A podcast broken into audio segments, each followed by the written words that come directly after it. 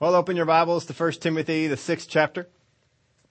1 Timothy chapter 6, as he is winding up the teaching here for young Timothy. He says, Let as many bondservants as are under the yoke count their own masters worthy of all honor, so that the name of God and his doctrine may not be blasphemed. Now, when he uses this word here, well, let's just read chapter uh, verse two as well, so you can see the contrast. And those who have believing masters, let them not despise them, because they are brethren, but rather serve them, because those who are benefited are believers and beloved. Teach and exhort these things. Now, what he's talking about here, of course, is slavery. That in that world there were people that were bought and sold, and that they were they were slaves. He doesn't really tackle the whole idea of slavery. He's just understanding that this is what's going on in the world and this is where they they live. We operate in the world, and they do things uh, with God, against God, despite God, all sorts of stuff like that. But he first off hits the first group because as peop- as uh, uh, people who were slaves got saved, and they were apparently able to go to church and such things of that nature, and so they were in church. And he says, "Let as many of you as are slaves that are under the yoke." Count their own masters worthy of all honor. The way he words this under the yoke, he is talking about uh, people that are under unsaved masters. And of course, he contrasts that very clearly in chapter in verse two. But that's what this wording is about: are under the yoke, count their own masters worthy of all honor. The idea is that a believing master would not count those that were slaves under a yoke. They would see them as being freed from that and, and we'll get into the believing masters here in a minute. But uh, let as many bondservants as are under the yoke count their own masters worthy of all honor, so that the name of God and his doctrine may not be blasphemed. He does not take into consideration the quality of the master. He does not take into the, the, the work that they do, how well he's treated. He's simply saying, this is, forget them. As far as God is concerned, you make sure that his doctrine and God is not blasphemed. And, and he just leaves it at that. So this first exhortation is for those who have believing masters or un- unbelieving masters. Count the master as worthy of all honor. This is the hard thing to do for slaves or non-slaves to treat people that are disrespectful to be, to count them as all honor, uh, worthy of all honor. But we do so according to, uh, so that the name of God and his doctrine may not be blasphemed. And so that's what he does. He puts it on that. And verse 2 really gets into the more of the crux of it. And I think this is actually the one he was trying to address more. Because the problem does not arise when there is a slave under an unsaved master. They are obviously in the world system. And we can kind of expect that of them. But here's the problem. Those who have believing masters, let not them, let them not despise them because they are brethren. But what he's talking about here is you think that, all right, Paul comes into a city er, and people get saved. Slaves and masters. The slave may think, when I got saved and my master got saved, why doesn't he free me? Because this is not what God wants. And that kind of a feeling can be building up on the inside. You could see where that would build up on the inside, and you kind of expect that the master would have the wherewithal to say, you know what, this is wrong. Then by God, we're to, we're just going to not do this. And when he doesn't do it, he said, no, you're still my slave. That can have an attitude that can build inside of the saved slave. and says, you shouldn't be doing this. This isn't right. I, I can expect it if you are unsaved, but now you are saved and you're behaving this way. So he says to them, again, he's not addressing the whole slavery issue. Let them not despise them because they are brethren, but rather serve them because those who are benefited are believers and beloved. Teach and exhort these things. So he says, in the same way, you're supposed to treat the unsaved master good. Treat the saved ones good too, because they're out there at least doing good things for the God. You may not like how they're, that they haven't freed you yet. Maybe they should have. Uh, Maybe that's all implied. But he says, despite that, you go on and, and you behave this way. And so he's basically put them into two groups, and basically all slaves are in two groups that are in the in this in this group here in this in this city. Either you are a slave of a saved person, or you are the slave of an unsaved person. Because there's really only two groups of people, saved and unsaved. That's it. And he's saying no matter which one that you are slave of, you, you serve them right and you serve them well. Now the whole slavery idea he doesn't deal with, but uh, as you know, we contemplate it. We think of if you are a person who sells someone else's written words, you are guilty of perjury. If you're a person who sells someone else's invented goods, you are guilty of copyright infringement. In order for you to sell something, you not only have to own it, you had to have created it. You needed to either create the words, or you needed to create the object or create the thing that had the patent, or at least bought the patent off of somebody, but somehow you needed to do some creating. And so when you get into the whole thing of the, the, the slavery, it's not, a, it's not godly because no person created another. So thereby you have no right to sell. I always wondered about that. You, you know, if, if, you go out and you buy goods and services, you, you, you, someone benefits and, and, well, actually both should benefit. You know, you sell the thing and somebody makes money and the other person gets the thing that they want. But if you sell a person, the person who sold them benefited and the person who bought them benefited, but the person who actually got sold, there's no benefit. What? And so how did somebody get the uh, rights for that to begin with? Because they didn't create them. But he does a real nice job of dancing around this and he doesn't get into this with Timothy. He says, Timothy, this isn't your job. You cannot make the world moral. You are in the world now. Deal with it. This is what's, what's going on. And so that's what he, uh, he works to do. So those who are believing masters, let them not despise them because they are brethren, but rather serve them because they are those who are benefited, are the b- believers and beloved. Teach and exhort these things. So then he goes on into uh, verse 3. If anyone teaches otherwise and does not consent to wholesome words, even the words of our Lord Jesus Christ, and to the doctrine which accords with godliness if anyone, this is a conditional phrase, if anyone, anyone out there, male, female, elder, deacon, follower, whatever, whoever it might be, if anyone teaches otherwise, if they were a slave or a master, if they, if they, whatever group they are in, if anyone teaches otherwise and does not consent to wholesome words, even the words of our Lord Jesus Christ, into the doctrine which accords with godliness. Well, the word here otherwise is the word, the Greek word heteros, which we have dealt with before. It means another of a different kind. That's where we get our word heterosexual from. Another of a different kind. If anyone teaches otherwise, if anyone teaches something that is not of the same kind, and does not consent to wholesome words, the word here consent, you need to, you, you may not necessarily agree with it but you need to consent to it, is what he's saying.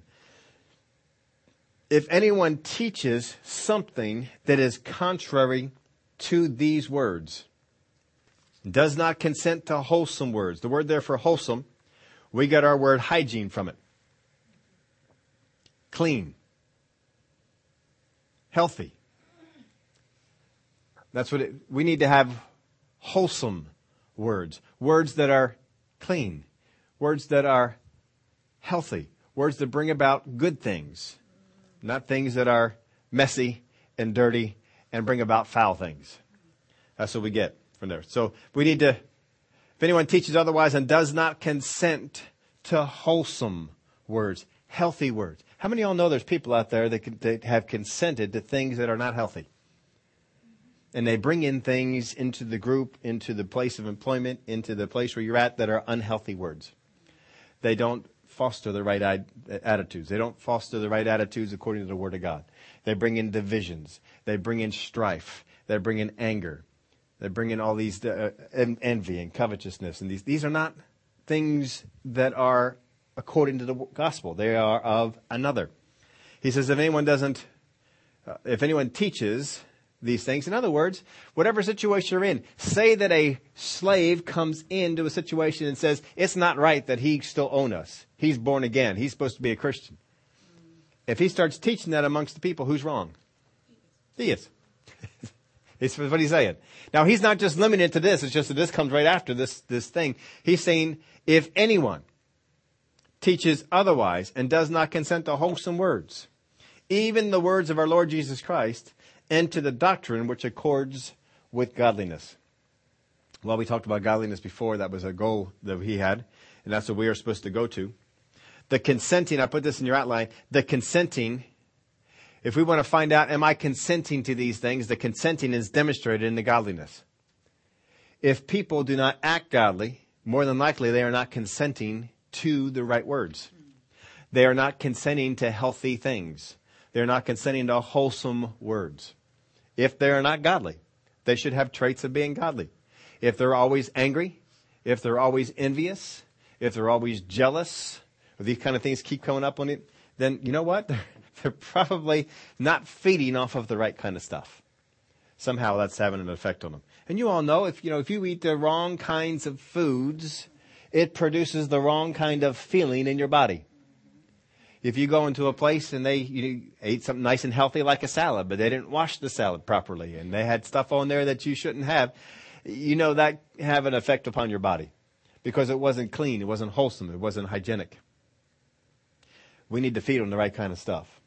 And when we do that and we're careful about what we put into our bodies, our bodies function right. They, they do right. Uh, food poisoning comes in because, you know, not food poisoning you're going to die, but food poisoning can make you just, oh, yeah, that's a, that's a good way to put it. just, oh, oh man, it hurts. You just want to throw up and get whatever's in there out. And, uh, just, oh man, it's just, it's tough. But be consenting. And persons who are consenting to these words demonstrated in the godliness that they have.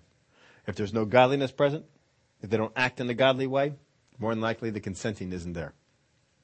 So if anyone teaches otherwise and does not consent to wholesome words, even the words of our Lord Jesus Christ and to the doctrine which accords with, with godliness, he is proud. The word there for proud is, is in the perfect tense.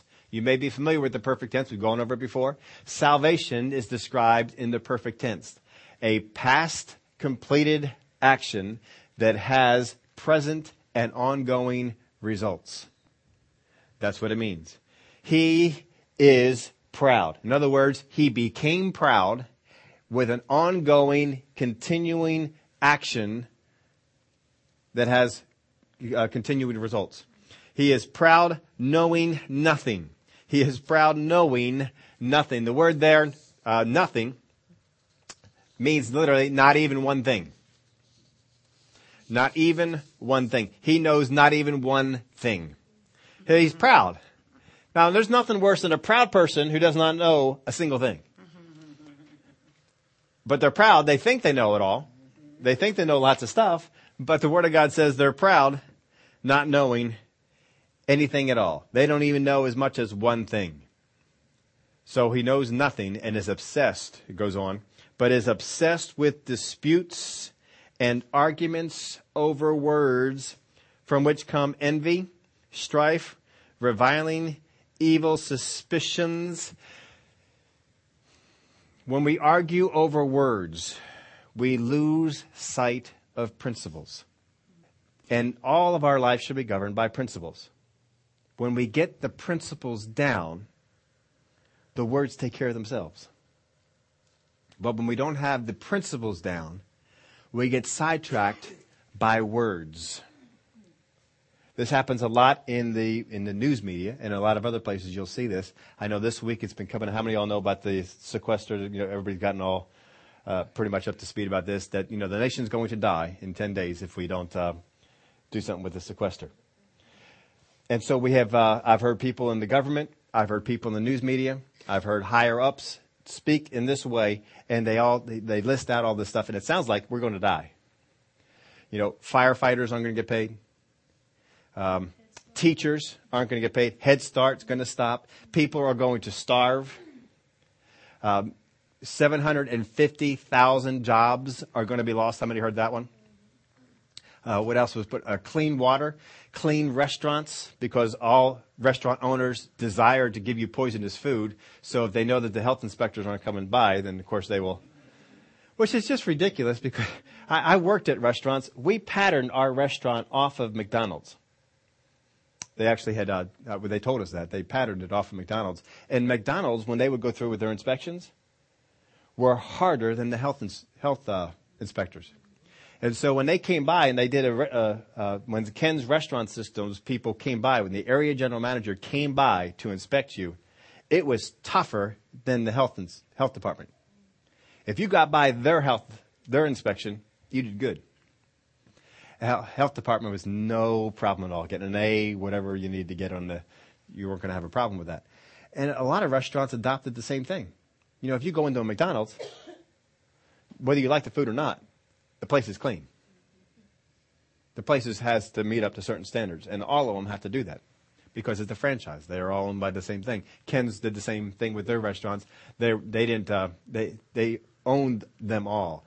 They didn't even have franchises. They owned every single one of them. And so they kept tabs on, on every single one of them. But even the McDonald's, when they sell you the franchise, they still keep tabs on you. They still want to make sure that you are, are, are doing things right. And that's why if you go into a McDonald's, if you want a good soda, you know, fountain sodas are the best sodas. That's just the best kind of soda you can get. It's better than the bottled stuff. It's better than the canned stuff. Fountain sodas are the best ones. And I know if I really am craving a nice mixed Diet Coke, I know the place to go. It's McDonald's. Know, I know why it's the place to go. But they would check theirs. Now, see, we did the same thing. They taught us how to do it, and we had to do our own checks. And there's a little device you get. You take the soda machine apart, and you put this little device up there, and you check each one to see if the mixture is the same. If the mixture is right. Because there's so much syrup and so much of the soda water is supposed to come out. And if there's too much syrup, it tastes one way, and if there's not enough syrup, it tastes another way. And you don't want it either way. You want it to taste right. So if you want to mix a soda that's mixed well, go to McDonald's because they will do it well. They test each one out. It's, it's continually tested to make sure that they're coming out right. There's a lot of places that you can go, and they don't test them. They just figure everything's okay until somebody complains. And uh, that's not necessarily the way that it is. So, you know, restaurants are not going to suddenly become dirty because the health inspectors can't get in there. Because they want to keep, they want, they want their customers to come back. And they don't want them getting sick on their food. So there's, all this sort of stuff's going in. But anyway, we're all looking at all the different words and all the different things that have been said. And I, I tried to give you some perspective on this. You may have already heard some of this, but the government's been spending of late a little over three and a half trillion dollars a year. That's the overall picture. That's the principle of the picture. The sequester, as it's called, will cut $85 billion out of a 3.5 trillion dollar budget. I would say budget, except we haven't passed one in four years. But we'll just use that term. We understand we mean it loosely. We haven't passed the budget, but we've been spending around three and a half trillion dollars a year. If you put it in perspective, if you can imagine, maybe you do, maybe you can imagine making this. If you made hundred thousand dollars in a year, by the percentage of what $85 billion is to 3.5 trillion. If you made 100,000 in a year, it is like you lost $25. $25 out of 100,000. Now, what I think is amazing is that all these people have the doom and gloom thing going on, are telling us that people aren't going to be fed. 750,000 jobs are going to be lost. Uh, health inspectors won't be paid. Firemen won't be paid. That government doesn't, federal government doesn't pay firemen. That comes out of the states and the townships. Teachers are not going to be paid. That doesn't come from the federal government. It comes from, but this is what people in the leadership are telling us, right? How many of you heard it? You know, teachers are not going to be paid. They don't pay teachers. Uh, uh, health, uh, what is it? Um, medicines are not going to be discovered. They don't discover medicines. Pharmaceutical companies invest their monies that they make off of the drug sales to investigate more. So that comes, but all these things are being listed. What I think is astounding is that if we get that much benefit out of the 85 billion, how about if we cut the rest of the budget and just keep the 85 billion? I mean, really, if we're getting that much out of the 85 billion that we're cutting, then why don't we keep that and cut all the other stuff? Now here's the other part about it. 85 billion dollars is being cut out of 3.5 trillion. Half of that is defense. half of that is defense. So all these other things that people are saying is actually being done on about $42 billion. Out of that, you've got to take 750,000 salaries. Now, how much money is left for all these programs that they say are being cut? Can you see how we get lost in words? We forgot the principles. And that's where, that's where we run into a problem. And the people can get all panicked over the words and they forget the principles. Let me just break it down. $25 out of $100,000 is going to break you? Really? What's interesting, too, is that this whole idea came out of the White House. I don't know that it was the president. I'm just saying that's where it came from. It came from the White House. It was their idea in the 2011 to get the debt thing taken care of. It was a compromise, so to speak. They said, all right, we'll put the sequester in so if we don't make a deal about getting the spending under control, we, so we don't have to keep going through this, we will agree that this kind of a cut will, will happen. And now the very people who created it are blaming everybody else. Because again, we've lost sight of principles. We're getting hung up on words. It's about time the government starts cutting some money out of these things because we've just been spending too much money all over. And some, some, some things are going to suffer because you just can't keep spending money, money, money, money. Eventually, it has to stop. We had to do it. How many of y'all have ever taken a pay cut? Anybody ever taken a pay cut greater than $25 out of 100000 How about, if we just cut it in half, how about $12.50 out of 50000 Anybody taking a pay cut greater than that? Did you make it? You didn't die? Yeah. Can you imagine? I, I just think if these guys break it down, I'd be embarrassed if I was them to be talking this way. But that's uh, that's what's going on. Of course, the news media is going right along with it. It's just uh, it's not the way that we ought to be. But they're proud, knowing nothing. He is proud, knowing nothing but is obsessed with disputes and arguments over words. They get obsessed with it. Especially in the Christian circles. We argue all kinds of stuff. Words here, words there. You get people who, well, you're one of those faith people. It's a word. We don't look at the principles. Well, what, what's the Bible teach about the principle of faith? Oh, I don't care. You're one of those faith people. You're one of those name of Jesus people. You're one of those healing people. You're one of those gifts of the Spirit people. You're one of those tongue talkers. We get hung up on the words and we lose the principles. Well, is there tongue talking in the Word of God? Did people in the Bible pray in tongues? Did it, did it happen? So we're, we're missing the principles because we got hung up on the Word. We do it all the time in the, in the body of Christ. And then, you know, well, you don't, you don't believe in being baptized in water. You believe in being sprinkled. So we don't like you. We're missing the concept of the thing, the, the whole principle. And we're getting in this area of disputes. So he says you got to spot these people.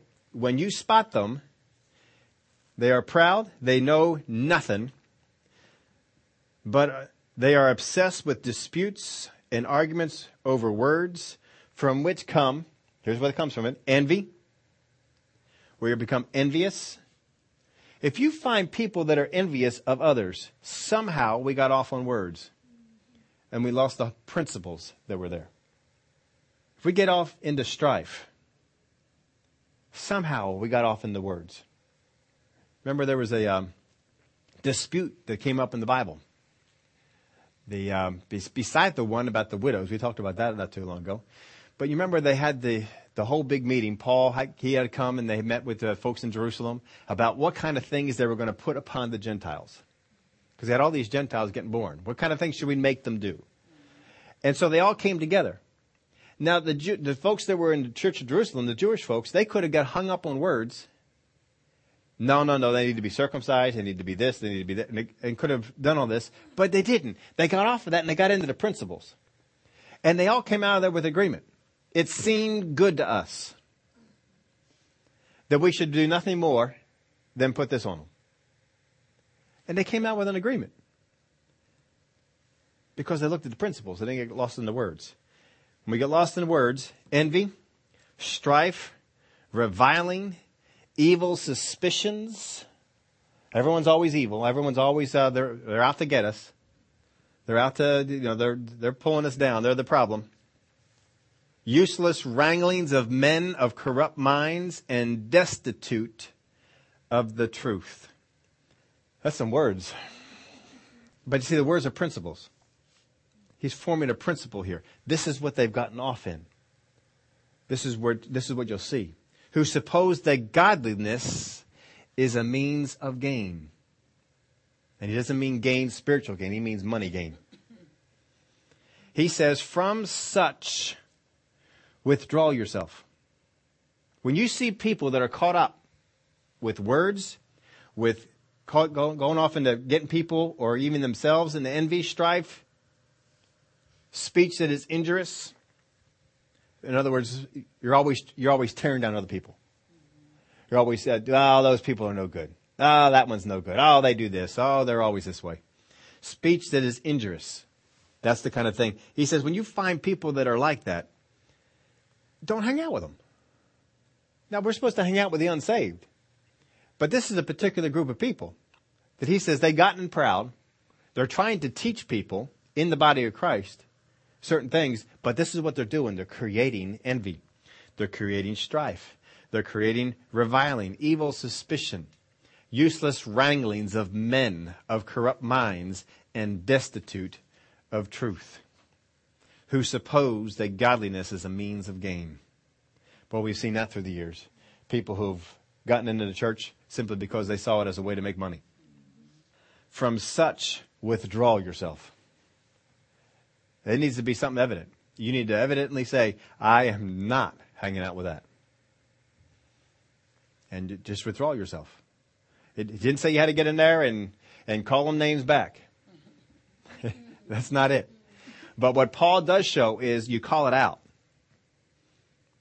That is a wrong way to, and, and you call it out on the principles. You let people know this is not right. What you're doing is not right. Here's what the Word of God says. Now get in line with the Word of God. And if you don't want to get in line with it, Paul exposed them. Because he does not want that kind of stuff going on in church. He's telling Timothy, you need to find these folks. When you do, don't hang out with them. Certainly don't make them leaders. From such, withdraw yourself. I pulled out um, Wuest translation of this whole section here, verses 3, 4, and 5, if you want to read along. If, as is the case, anyone is teaching things of a different nature and opposed to the things just mentioned, and does not give his assent to wholesome words, those of our Lord Jesus Christ, and to the teaching which is according to a godly piety, he is in a beclouded and stupid state of mind, which condition is caused by pride, not doing any concentrated or reflective thinking in even one instance. When you find people who are always finding fault with people who oppose them. Always finding fault. You, you need to stay back and, and just kind of, you know what? Everybody can't be wrong on this thing. You can't just be the only one who's right. Not doing any concentrated or reflective thinking in even one instance. Sometimes we just need to have a conversation with people, be able to have a conversation with people, and reflectively think on what they say. Don't you like those kind of? I love those kind of conversations. When you can sit back and you can reflectively think on what someone else is saying, even if you don't agree with them, but you think about it. Well, let me ponder that for a little bit. All right, I don't quite see that, but you, you, you can have some intelligent conversation. You can have a rational conversation with people about it. But no, not with people that are the way that Paul's talking about here. Not doing any concentrated or reflective thinking in even one instance, but exercising a morbid curiosity about inquiries and quarrels about words. Exercising a morbid curiosity about inquiries and quarrels about words, from which come envy, strife, speech injurious to another's good name, malicious suspicions, protracted and wearing discussions of men, corrupt in mind, who have disinherited themselves of the truth, thinking that godly piety is a way of gain. That's from Wuest. It then goes on in verse 6. Now godliness with contentment is great gain. Godliness with contentment is great gain. Why does he have to condition godliness? Isn't godliness great gain? If we were to walk in such a way that we would become godly, isn't that great gain? But he says it this way. Now godliness with contentment is great gain.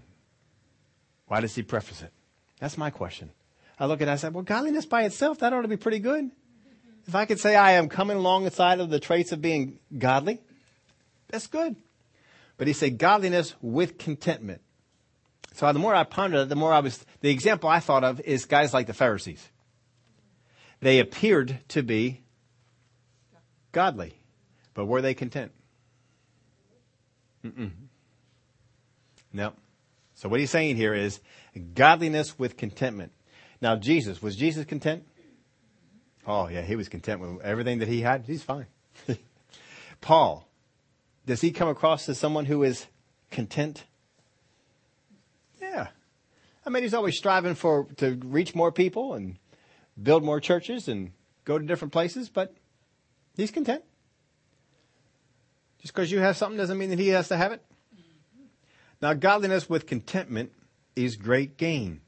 This, this idea of contentment is something we have to get down. We got to stop feeling like there's something else out there that's being withheld from me that I need to have. And that people are stopping me from getting it. But this is what the news media is all about right now, isn't it? Everybody else has got stuff. There's that 1% out there and they've got stuff and they're taking it from you. That's wrong. You, you can't have godliness with contentment if you let that thing get in. Be content. If you got a, you, got a, um, you know, a Chevy car, but you want a, whatever, a Lexus, you can still strive for the Lexus, I guess, but be content with the Chevy. Just, you know, when you get in the car, don't be, oh, this old thing, I don't like this thing, don't want to be in this thing. No, just, you know, thank God for my, for my Chevy. Thank God for my Ford. Thank God for whatever it is that you got. It runs. It's doing good. It's comfortable. And then you can just look ahead to what you're going to have outside. If you're never content with the job that you have, it's highly unlikely you're going to get a better one. You've got to find contentment on the job that you got. And along, along comes another one. So godliness with contentment is great gain. We got to make sure we get that. Not just to focus on the godliness part. Let's focus on the contentment part. Paul says, in whatever state I am in, therein to be content. To be content. There's just something about being content with where you're at. You know, if we, if we live in this house, well, I want to live in that house. If I live in this neighborhood, well, I want to live in that neighborhood. If I have this job, well, I want to have that job. No, we got to have contentment. For we brought nothing into this world. And I'll tell you what, that is true. When you were born, there's nothing that came out of there but you. My grandfather used to always tell us, he said, may all your kids be born with shoes on. He said, it's going to be hard on your wife, but a whole lot easier on your pocketbook. I don't know why he picked shoes, but that's what he did. He used to always tell us that one. But you know, but, but you didn't. You, no one was born with shoes on. You weren't born with anything on. You came out of there naked. And uh, the same thing he says, you brought nothing into this world, and it is certain that we can carry nothing out. So what you brought into this world is what you're going to take out of it. Nothing. Nothing at all. So he's trying to get you in perspective. What you have, if you have stuff right now, you've gained that along the way. And having food and clothing with these, we shall be content.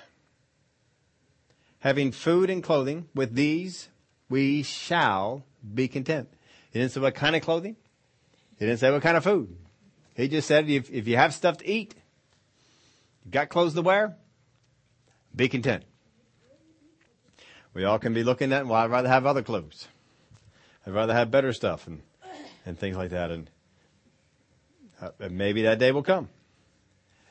But we all have different desires for, for clothes. You know, some people like certain aspects of, of clothing lines more than others, and some, you know, have a, a love for certain types or makes of clothes, and other people just don't care.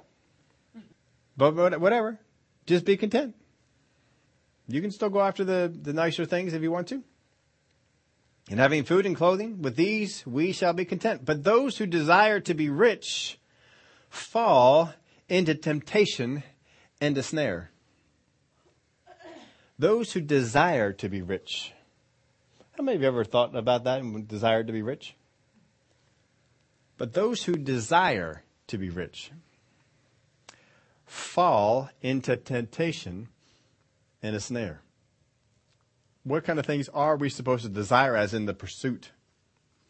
Godliness is one. If we switch pursuing the things that we should as a Christian and pursue the things of riches is what he's talking about. You can, you can be rich. Being rich is not bad. And you're going to see in this passage, being rich is okay.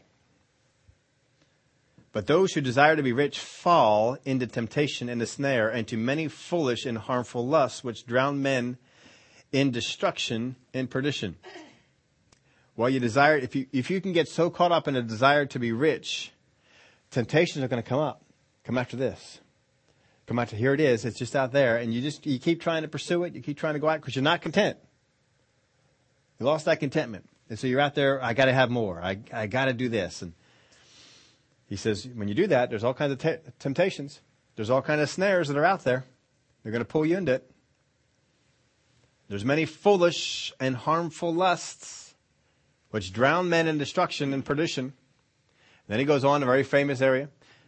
For the love of money, not money, but for the love of money is a root of all kinds of evil. It is not the root of evil. It is a root of all kinds of evil. There's other kinds of, there's other roots to evil beside the love of money. The love of power. That's another root of evil. That's not a good thing to do. And you can get in other kinds of love, but he's saying that the love of money is a root of all kinds of evil. Because if you fall in love with money, you will do anything to get it. Now, money is not the root of all evil. It's the love of money.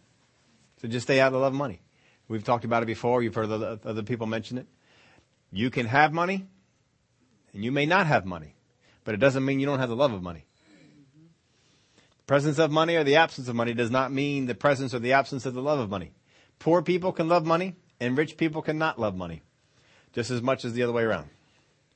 For the love of money is a root of all kinds of evil, for which some have strayed from the faith. Not all. Not even most. He just said some. For which some have strayed from the faith in their greediness and pierced themselves through with many sorrows. That would mean that there are people who have money that are not in love with it and haven't strayed. It is not wrong to have money. Now, later on in this chapter, he's going to give rich people uh, kind of a helping hand. You know, that's because rich people can, especially right now. I mean, right now, the rich people are despised. Rich people aren't paying their fair share. Rich people have it unfair. All this sort of stuff. You know, even when um, who was the Phil Mickelson got over there in California said, "I'm paying 63% income or uh, total income tax between state of, of uh, California and all the other stuff," and uh, he just said, "I'm thinking about moving." Now you can't move away from the federal tax, but he was thinking about moving. I guess um, California has a 13% tax rate, and maybe some other ones are lower. I, I don't know what it exactly was, but whatever it was, he was thinking he would get a little bit lower.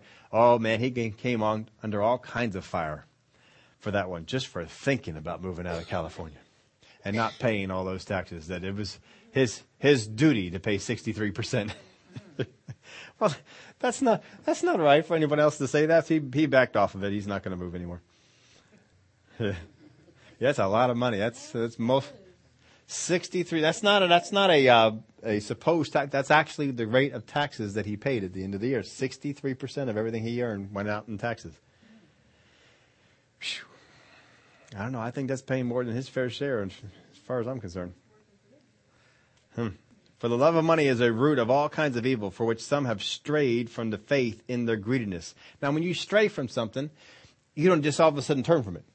You can just get into a little bit and then a little bit more away and a little bit more away and a little bit more away. And that's why he's saying this is dangerous. You get into the love of money and you still think you're pursuing God, but there's the love of money. And that love of money is just kind of pulling you a little bit over, pulling you a little bit over more, a little bit over more. And then all of a sudden, you're not even pursuing the love of God anymore. You're after the love of money. And it's subtle. From which some have strayed from the faith in their greediness and pierced themselves through with many sorrows.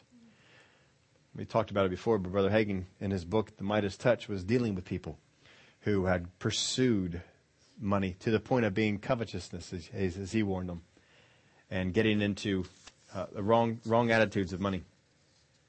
Well, let's read Now, godliness with contentment is great gain. What is godliness alone? It's not complete. Godliness needs to come with contentment. Don't let godliness be out there by itself. He goes in verse 11. But you, O man of God, he's speaking to Timothy. But you, O man of God, flee these things and pursue righteousness, godliness, faith, love, patience, gentleness. Fight the good fight of faith. Lay hold of eternal life to which you also are called and have confessed the good confession in the presence of many witnesses. So he's got these, uh, these parts of advice. First off, he says, flee. But you, O man of God, flee these things and pursue righteousness. So all these things we've been talking about here in this chapter, flee them. You see them come up, flee. Now here's the thing that's, that's, if you are going to flee something, why would you flee anything? If a mouse came in the room and people were fleeing. If a snake was loosed in a house and people were fleeing, if a house is on fire and people are fleeing to get out, what causes them to flee? Fear. Fear is what causes us to flee. I mean, he's not saying run. He's saying flee. If you are going to flee something, it's because you, you for fear do not want to be there. He's saying this, have a fear about these things. Is basically what he's saying. Flee them. You need to understand that can pull you down. That can undermine your faith. That can take you in a direction you don't want to go. So if you see that stuff, flee them. Get out of there. When um, the woman came after Joseph, what did he do? Flee. He's not afraid of the woman. He's, he's saying that this is, this is, this is an area I don't need to be in. I need to flee. I need to get away from this kind of thing. We need to, we need to not do that. But you, of man of God, flee these things. Don't just ignore them. I mean, if you're in a burning building, and well, I'm just going to ignore it. I'm just going to stay right here. Uh, it's not going to work. That stuff's going to come out there and get you. You need to flee with the same kind of fervency that you would have if you don't like spiders and a spider showed up. If you don't like mice and a mice showed up. If you don't like rats and a rat showed up. Whatever it is that you, can get you to flee, because some things, you know, will get you to flee more than others. Some people like snakes, some people despise them. But uh, whatever it is, he's saying whether you like these things or not, flee them. These attitudes, these get out of there. So first off, flee, and then he says pursue. So it's not just good enough to flee, but you need to pursue. And generally, if you pursue righteousness, godliness, faith, love, patience, and gentleness, you are fleeing these other things. Fortunately, it's the same direction that you go. To go after these other things is to flee this other stuff. So it's all in the same direction. So he says, pursue righteousness, godliness, faith, love. It's not good enough just to flee something. You got to go somewhere. You know, it's not good enough just to run away from a fire. You got to pursue the exit. You got to pursue an exit that you can get to. Fight the good fight of faith. So flee, pursue, and then fight. You need to fight the good fight of faith. There's a fight that goes on. There's a good fight of faith.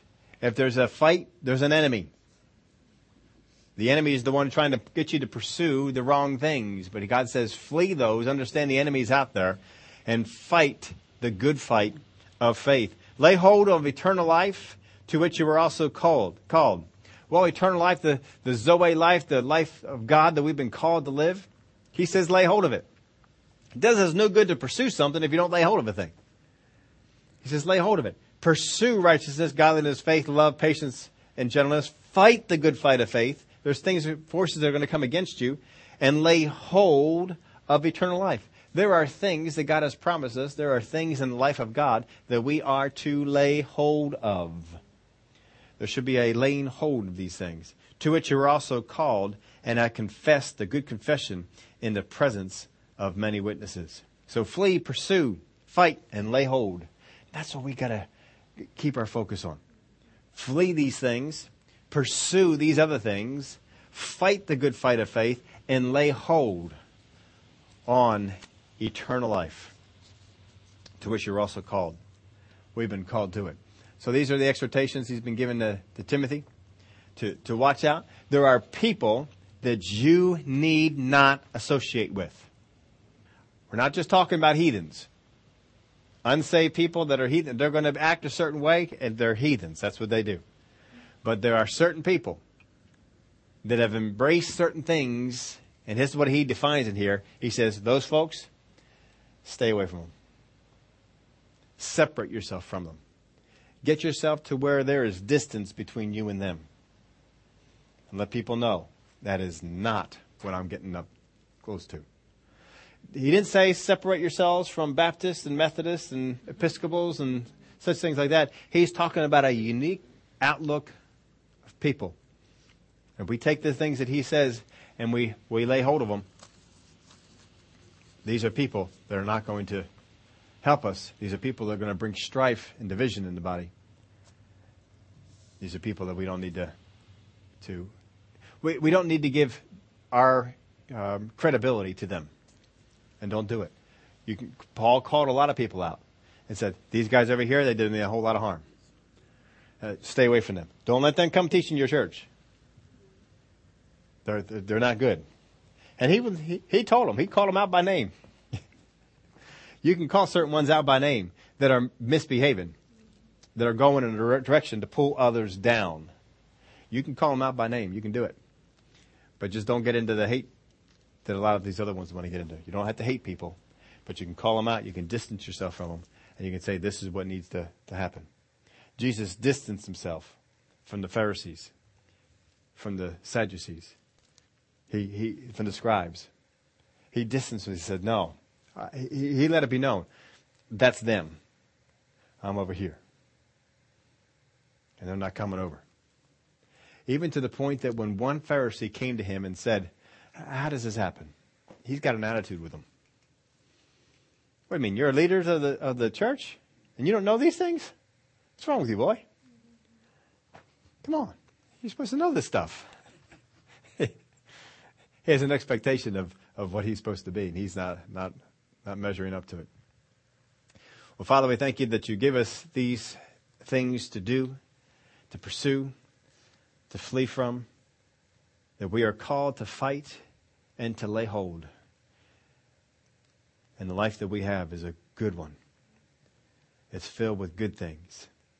Help us, Father, to spot the snares, the temptations that would try and pull us off, to get us into envy and strife, divisions, to get us into places where we're behaving wrongly or associating with people who behave wrongly.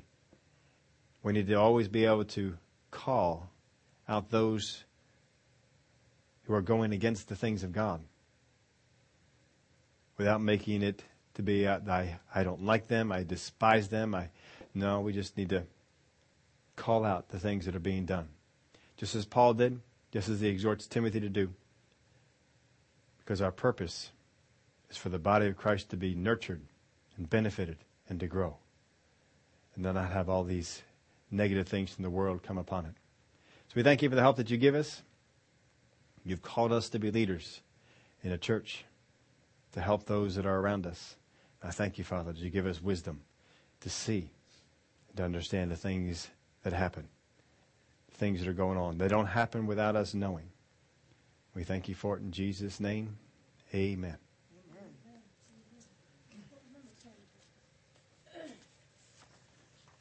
I didn't even have that many blanks into that. I missed one though, huh?